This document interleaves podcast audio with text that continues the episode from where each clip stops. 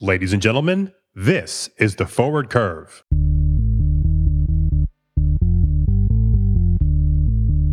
Hello and welcome to the Forward Curve, the weekly podcast covering the commodity markets and the global economy. Brought to you by Gold Street Advisors, the independent research and advisory firm. In this episode, we'll look into the recent landmark Intergovernmental Panel on Climate Change report. I'm Christian Clavadetscher, and joining me is our chief analyst, Robin Bhar. Hey, Robin, what have you got for us today? Thanks, Christian. A landmark assessment of climate change released last week makes clear that the world faces a daunting future, even if the global decarbonisation happens rapidly. Failure to cut greenhouse gas emissions significantly would lead within a few decades to what a leading climatologist called hell on earth. Hmm. we have the latest signs that climate may be changing even faster than most models had suggested. Extreme heat waves, catastrophic floods, and rapid melting of Arctic ice and permafrost. And we can see that wherever we look around the world. Mm, indeed. So, my goodness, Robin, uh, this is definitely a change of pace for you. What's with all the doom and gloom? Yeah, I am sorry. I, I apologize in advance, but the UN backed Intergovernmental Panel on Climate Change, wow, what a mouthful. Uh, let's call it the IPCC for short, warned that the planet will warm by one and a half degrees centigrade in the next two decades without drastic cuts to pollution.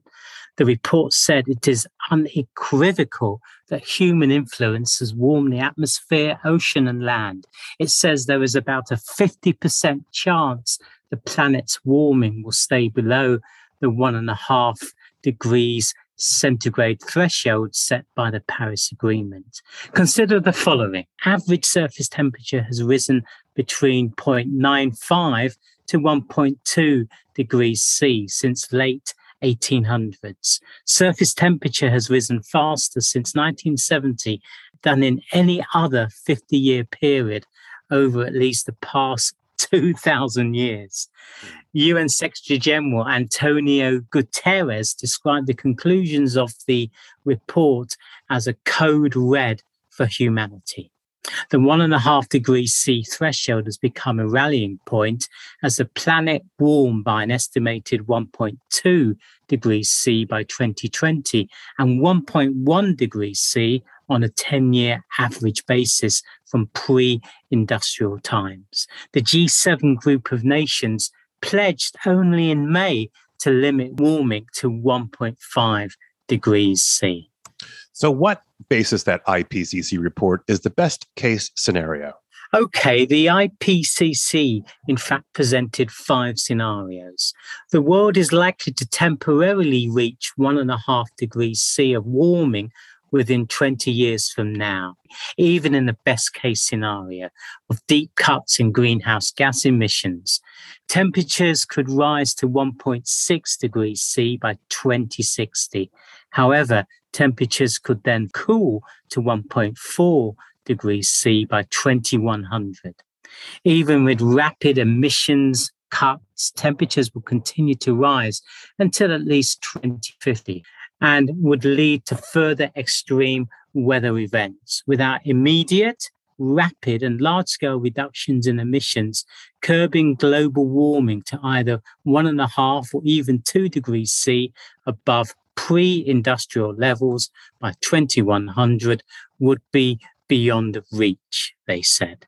Okay. And what is the worst case scenario, Robin? Brace yourself. Okay. Mm-hmm. Under a very high emission scenario, warming could reach 3 degrees C by 2060 and 5.7, so almost 6 degrees C by 2100, threatening the very existence of human civilization, not to put too fine a point on it all. Well, I suppose it doesn't get much worse than that, does it, Robin? So, um, what about the concept of carbon removal? Well, the report says that carbon removal technologies they are available, but are not yet ready to work at the scale that would be required. And most have undesired side effects. For a high chance of limiting warming to one and a half degrees C, the world could only add another 300 gigatons of carbon to the atmosphere in total. Global energy related carbon emissions in 2020 were 32 gigatons alone, according to the International Energy Agency. So we're dealing with very fine margins here. Indeed. Is there any particular sector which the report notes as a positive for future carbon reduction? Yeah, that's a great question. Um, I suppose one place where rapid progress is expected is in transport. So, electric cars are likely to account for more than two thirds of new car sales by 2040, according to Bloomberg estimates.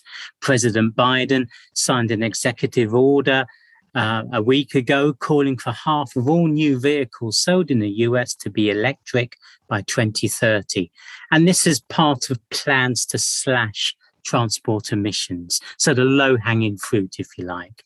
The world's second largest emitter of greenhouse gases has lagged behind China and Europe in the take up of EVs. In the US, EVs comprise about 2% of the market. Tesla dominates sales against 6% in China and even higher 10% in Europe and 11% in the UK. The EU has toughened its emission standards in its latest policy, amounting to a de facto ban on the sale of all new diesel and petrol cars by 2035. The UK aims to end the sale of all new petrol and diesel cars by 2030. Interesting. So, uh, I guess going forward, it's brace yourself for even more extreme and frequent weather events. Yeah, I suppose so. Even in a one and a half degree C warmer world, there will be an increase, as we're seeing, as we're experiencing, in the number of unprecedented weather events. Disasters such as floods and heat waves are expected to become more frequent and intense. Although warming could still be capped, some changes that have been set in motion are irreversible over centuries or millennia, such as sea level rise, according to the IPCC report. So you could title this podcast as The End of the World is Nigh, but metals to the rescue. Well, as the circle said to the triangle, Robin, you certainly have a point. As regular listeners to the Forward Curve know, the use of metals in green technology is quite significant.